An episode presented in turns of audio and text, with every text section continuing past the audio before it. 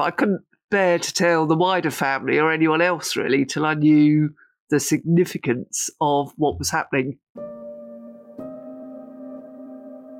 It wasn't that I was in denial, it's just that I didn't want to tell people, and I certainly didn't want any sympathy messages. Eh, and I didn't want anyone being a bit ghoulish coming around to see me in case I was going to die. When it comes to topics of conversation, cancer probably isn't a subject most of us would be in a hurry to bring up in polite company. But why is this the case? Chalk it up to some ill founded idea that those in poor health should suffer stoically and not burden others with their woes. In the broadest terms, as a society, transparency about our ailments and the physical and emotional strife that goes hand in hand with them is not one of our strengths. For many members of our peer group, these and many other reasons besides factored into their initial reluctance to communicate their illnesses to those around them. For some, it was about not wanting to be treated differently. It doesn't define us. That's the thing. You know, cancer is so small percentage of what we are, you know? I, I just need time for myself just to accept what's happening, go through the stages, have a have a good cry, have a good shout, and then try and get through and then I'll talk to you. And then there are those for whom it wasn't about the message, but rather the medium a friend of mine got cancer some while back, and he wrote a one-off funny blog, and that sort of prompted me to um, to do this one. Uh, but unlike him, I kept it going. So today you're going to hear about our peer group's cancer-related communication experiences in all their various guises, and hopefully spot a method that you feel may work for you. Now what? Your cancer support podcast is an NHS podcast series where you'll hear frank and honest accounts from over a dozen cancer patients about their experiences with a disease that at some point, directly or indirectly, affects us all. Consider them your peer support network. I'm your host, Julia Bradbury. In 2021, I became one of the 375,000 people who are diagnosed with cancer in the UK every year. I know firsthand what it's like to have your life suddenly upended by this disease and the havoc it can wreak on your body, mind, and everything in between. I also know that with a little bit of luck and a lot of expertise, that surviving cancer isn't just possible, it's becoming more and more likely with every passing year. If you're listening to this podcast, it's likely that you or someone you love has recently received a cancer diagnosis. No doubt you've got questions, and lots of them. Our hope is that this series can provide you with some answers. Our peers come from a wide variety of backgrounds. One thing that they all have in common first hand experience with cancer in its many shapes and forms. So think of us as your cancer support group, just in audio form. Today's topic of discussion communication. Now, of course, not everyone will want to take their journey to the blogosphere. That's pretty understandable. For most patients, even that first step of telling their family can be an immensely challenging one. For a lot of people, they're afraid that the burden their diagnosis will place on their family outweighs the need others feel to be part of their loved one's life when it matters the most. This is a fallacy, and it's important to recognise it. The doctor patient relationship is one of accelerated intimacy. But making the transition from accepting care from a professional in a clinical setting to admitting to friends or family that you need them is easier said than done. I don't like the idea of uh, like involving other people, even though they might be very close to me, uh, in, in, in things like like this. And uh, not only that to, to worry about and not yet another person and their feelings as well Just, i'd like to face things on my own. This sentiment is one that many of our peers can relate to like serdar who learned he had prostate cancer in 2017 many of them were initially reluctant to seek help from their families but serdar couldn't keep it to himself forever it was very tough it was very tough uh, obviously I, f- I felt the need of uh, sharing it with somebody. But uh, the, you know, on one hand, on the other hand, I thought to myself, no, Sarah, you know, you're strong enough to cope with this on your own, and you don't need to go and uh, to go and upset other people and so on and so forth. So, I mean, the last person I uh, broke the news was my mom. And uh, when I got the news, the Christmas Eve itself, I was supposed to fl- to fly to Istanbul to spend Christmas with my mom, and uh, it was one of those things. Obviously, I didn't say anything uh, to to my family at the time. I waited for Christmas to go, you know, to go by. I, I waited for the New Year's Eve to go by, and um, comes New Year, I still didn't say anything. It's purely down to to to my personality, really. Obviously, uh, what happens is I, the reason why I delayed breaking the news to to my mother in particular is because I mean she's passed away now, and at the time she was um, 85 already, 85 going to 86. Yes, so therefore, you know, she was an old lady. And the last thing I wanted to do was to upset her because invariably she would be she would get very upset, you know. Ultimately, Serdar realised the value of sharing his condition with someone who loved him. I thought to myself, okay, let's delay it. Uh, on one hand, uh, that, that, yeah, on the other hand, I, I, wanted to tell her because I wanted to. Uh,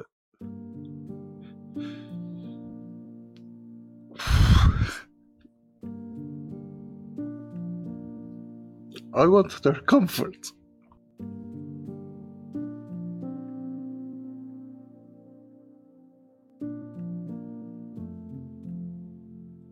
Allowing ourselves to receive comfort from significant others at times of high stress is an important part of care, with benefits both psychological and physiological.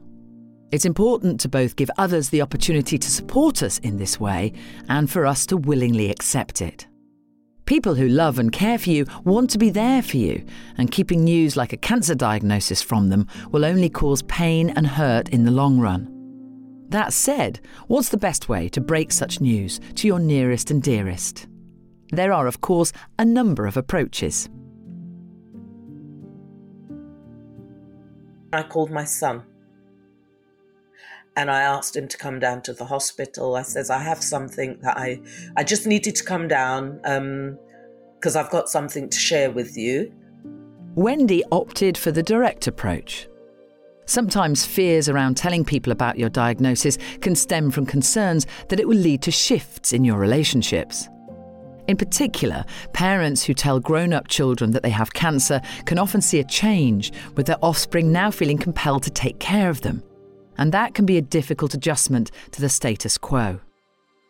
And he came down, and I said, Sit down. I was still in the reception room. I said, Sit down. I says, Look, I'm going to tell you something. I'm going to be absolutely fine. So I don't want you to worry about it. But I've just been told that I've got breast cancer, but don't worry. And I remember he just went white, you know, and I was trying to, you know, comfort him just with the words. And after that, I said, let's go. Let's go home. Got all the information that I needed. And I walked from Waterloo to Battersea, where I live, because I just needed to keep moving forward. And um, we got back. And, you know, after a little while, I sat and all the information I started to read to him. I remember him saying, Mum, the last time you read to me, I was, you know, seven, eight years old. And it's so comforting hearing you read to me. When Wendy was diagnosed with breast cancer in 2018, she knew she wanted to tell people, but she had to take some time to process the news herself and make sure she was ready to divulge it. I don't like distraction. I like to just go do what I'm doing. Once I've sorted it, then I can share it with people because people take news so differently. I couldn't tell some of them that because they'd freak out. and screaming and crying and wailing and, oh my God, you're going to die. And there is no way could I have that negativity around me in any shape or form. One of the first people Wendy made the decision to tell was her son, Aaron. It's often said that the mark of true understanding is being able to teach it to someone else. Wendy is an educator, and as such was well experienced with presenting complex information to people in a way that makes it less intimidating than it might initially seem. A skill which proved to be very useful on that particular day. With my son sitting in the kitchen and I'm just reading to him, it was a distraction for me because I can't really remember exactly what I was reading, but I was reading all the stuff the Macmillan nurse had given me and the booklets and stuff. But I could see my son, the penny dropping with him. So the more, I think I put the teacher's hat on. The more information I'm giving you, the more you're understanding, the less fearful you're going to be because we fear what we don't understand. So that was my journey with him. Aaron helped out whenever he could, but of course, no relationship is ever a one way street, and he still needed to lean on his mum from time to time, too. Were very, very similar. He couldn't talk to me of his emotions because he didn't want to stress me.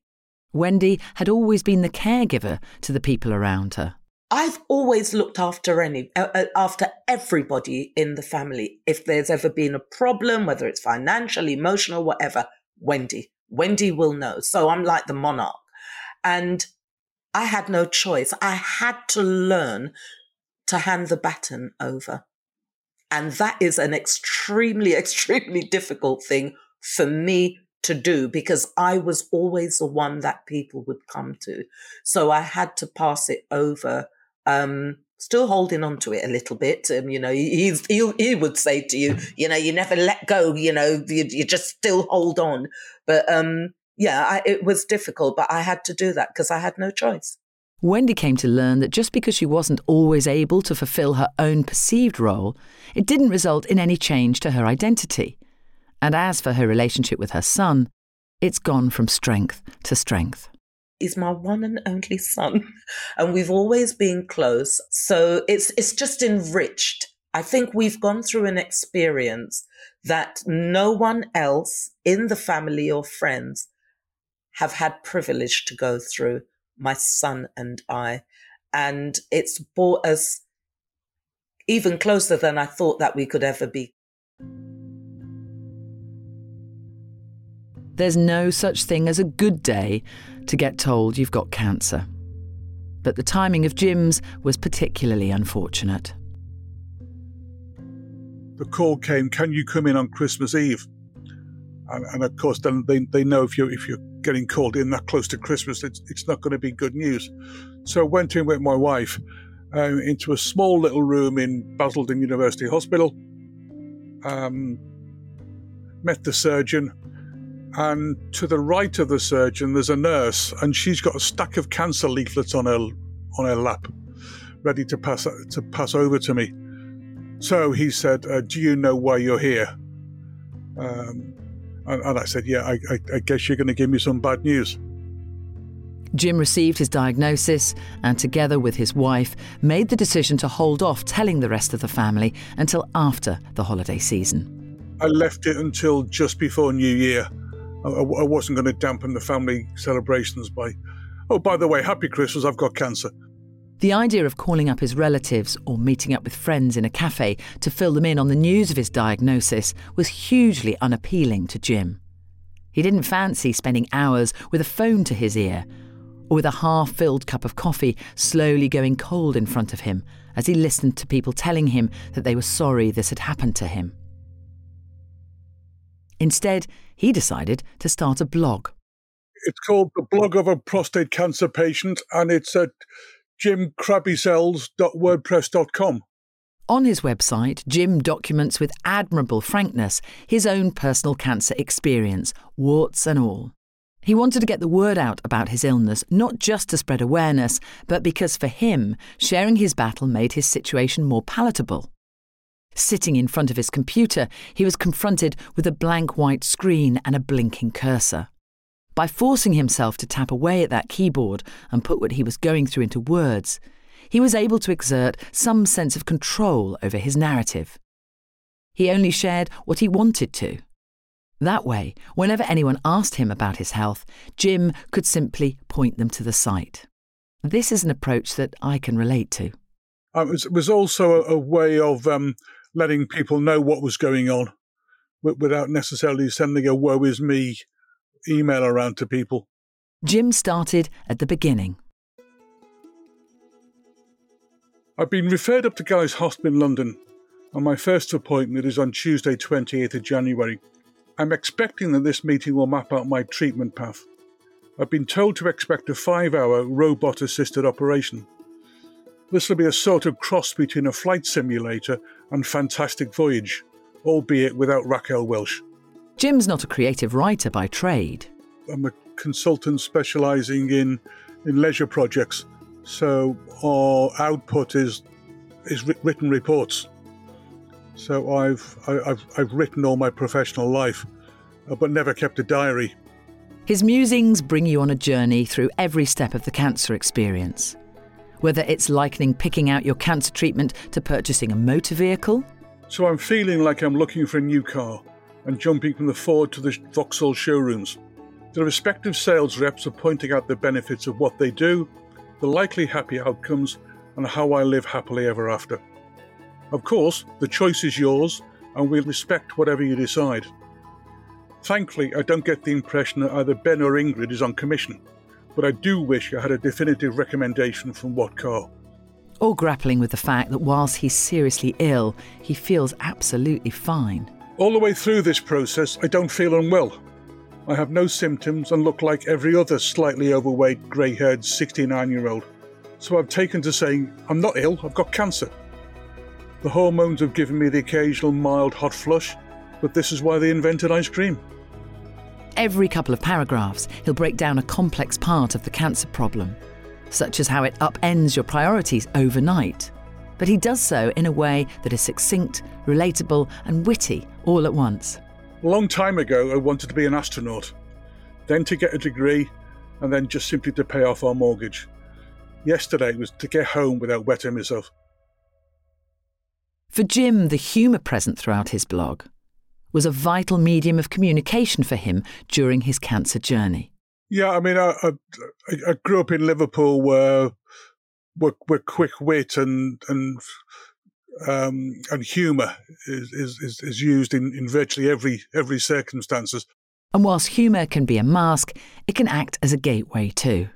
Often it's black humour, and, and often it's to um, to to act as a cover, I guess, for um, for deeper feelings um, of, of, of concerns or, or fright or anxiety. That humorous conversation between a couple of people, the, the, the backs and forths, it can act as camouflage, but it also can give a way into um, to talking about um, otherwise sensitive subjects. Jim's willingness to share his cancer story didn't start and end with the blog either.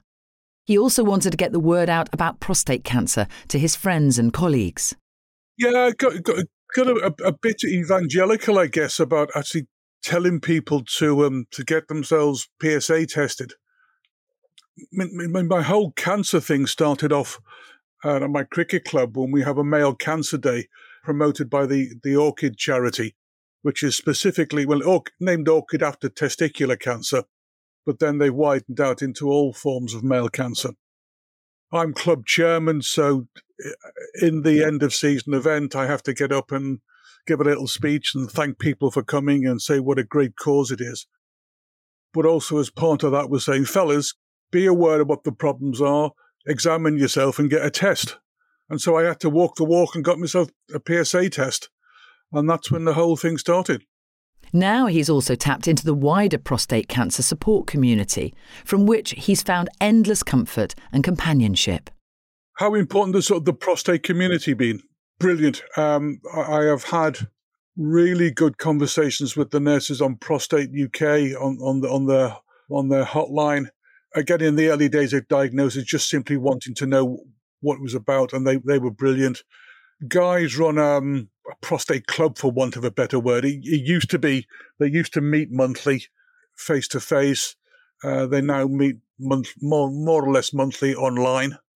And there's a lovely girl, a lady called Danielle, who runs that, uh, and, and, that's been great. And, we, and through that, I've face to face or on a one to one basis, have provided some information to people sort of three months behind me in the journey. Perhaps more than anything, what Jim's learnt from his engagement with other cancer survivors and patients is the sheer number of people who've shared his experience and the importance of finding solace. And as Jim does so frequently, seeing the humour in that. I was going out to bat last week. the other batsman who I'd never met before says, I can't run too much. I've got prostate cancer. I said, Well, I'm in exactly the same position. So there's two of us going out there without a prostate between us. As the old adage goes, a problem shared is a problem halved.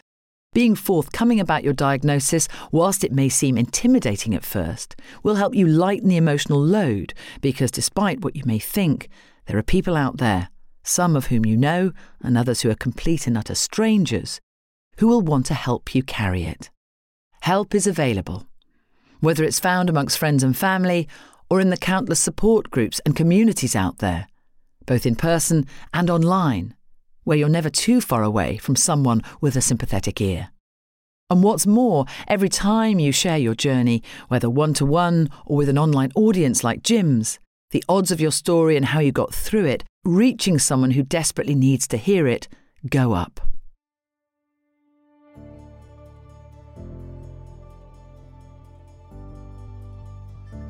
On the next episode of Now What? Your cancer support podcast, our topic of discussion will be deciding to have surgery. Well, it's something that everyone dreads, isn't it? It was a case of, come on then, let's get on with it because I'm going to die a horrible death unless I take your expert advice. Now What? Your Cancer Support Podcast is an NHS podcast produced by What's the Story Sounds. It's hosted by me, Julia Bradbury. For more information on the topics discussed in today's episode, as well as links to additional resources, please check out our show notes. This series was created by the leading cancer specialists at Guy's and St Thomas's Hospital and their patients, whose personal testimony you'll hear on this and every other episode of the podcast. We're beyond grateful for their contributions. Chi, Jim, Teresa, Serdar, and Wendy were the peers who featured on this episode. This episode was produced and edited by Jack O'Kennedy. Executive producers are Daryl Brown, Sophie Ellis, Stephanie Fraser, Naomi Good, Zainab Noor, Jessica Nyman, and Julia Tadeo. Special thanks to Placida Ojinaka, Abiola Coker, Evan Russell, and Guy's Cancer Charity.